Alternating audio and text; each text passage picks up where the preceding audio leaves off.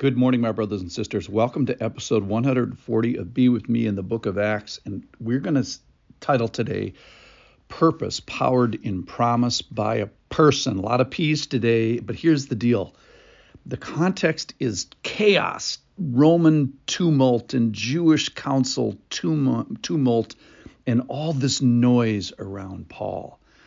But then we have this singular focus. We have a purpose for him, and he's he has a promise that he's uh, what about what's ahead, and then he's powered by something. And then, most importantly, the fun fun thing at the end is this person of Jesus. Paul is going to get a vision uh, of the Lord not a vision, the actuality. I think he sees the Lord a second time. The Lord st- stood by him and said, Take courage, for as you have testified to the facts about me in Jerusalem, so you must testify also in Rome. So that's the highlight. That's the that's where we're going here today. But before we get there, we've just got chaos. Here we go. This is Acts chapter 23. But on the next day, desiring to, to know the real reason why he was being accused by the Jews, this is the tribune Claudius Lysias talking, he unbound him and commanded the chief priests and all the council to meet, and he brought Paul down and set him before them. And looking intently at the council, Paul said, Brothers, I have lived my life before God in all good conscience up to this day. And the high priest Ananias commanded those who stood by him to strike him on the mouth. So that's what Ananias does with his power. Then Paul said to him, God, it is God is going to strike you, you whitewashed wall. Are you sitting to judge me according to the law, and yet contrary to the law, you order me to be struck? Those who stood by him said, Would you revile God's high priest? And Paul said, I did not know, brothers, that he was the high priest, for it is written, you shall not speak evil of a ruler of your people. Now, when Paul perceived that one part of were Sadducees and the other Pharisees, he cried out to the council, Brothers, I am a Pharisee, a son of the Pharisees. It is with respect to the hope and the resurrection of the dead that I am on trial, which is true. But he said it just to divide the council. And when he said this, a dissension arose between the Pharisees and Sadducees, and the assembly was divided. For the Sadducees say there's no resurrection, nor angels, nor spirit, but the Pharisees acknowledge them all. A great then a great clamor arose, and some of the scribes of the Pharisees' party stood up and contended sharply. We find nothing wrong with this man. What if a spirit or an angel spoke to him? And when the dissension became violent, again, this is what people are doing with their power, the tri- tribune so that now this is a roman guy. Tribune is the roman guy in charge of a thousand soldiers afraid that paul would be torn to pieces by them. This is the same guy that almost had paul scourged the, the day before. Commanded the soldiers to go down and take him away from among them by force. So this is what the roman leader does with his force is he separates Paul from the Jews and brings them into the bar- barracks. The following night, and this is the highlight verse, not that the rest of the Bible is not a highlight.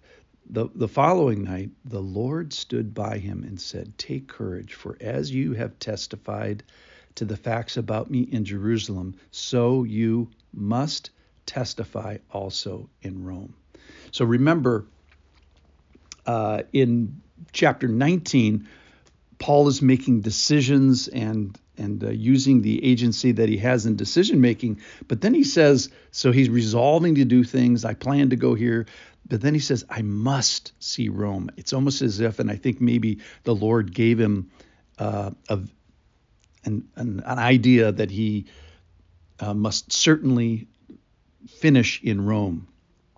And in, in 2023, he says, The Holy Spirit testifies to me that imprisonment and afflictions await.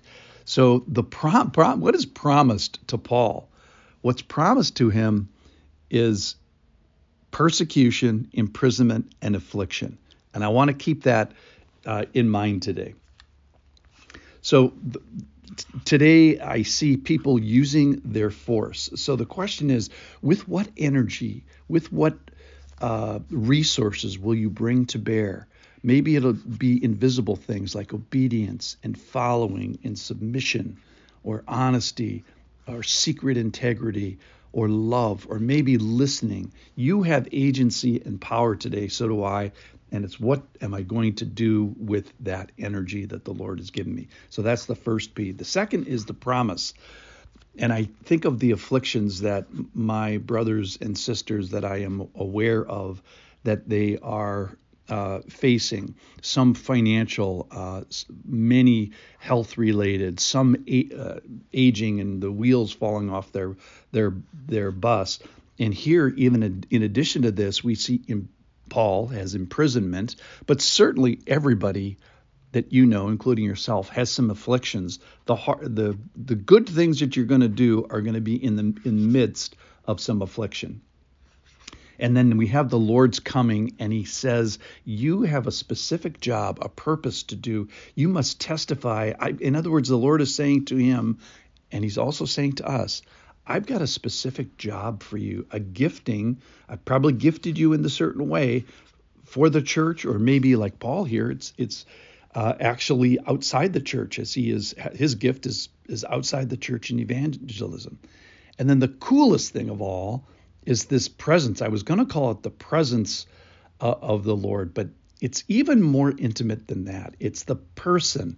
So it, it's not this sort of warm, fuzzy, vague thing. It's the person of the Lord stood by him. It's and we find in the in the scriptures here that it's visual and it's intimate, it's close.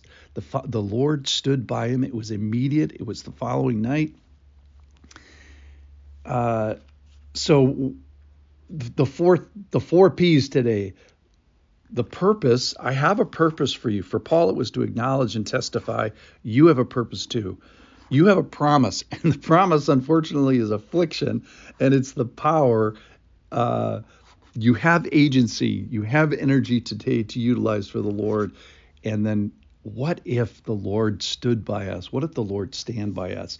So my prayer today is, Lord, let's use our agency and our actions today, and our uh, accountability and Lord, help us through troubles, whatever our afflictions might be, things we're going to have to bring our forces to bear.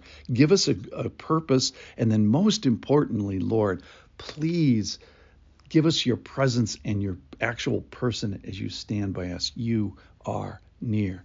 Thanks for listening.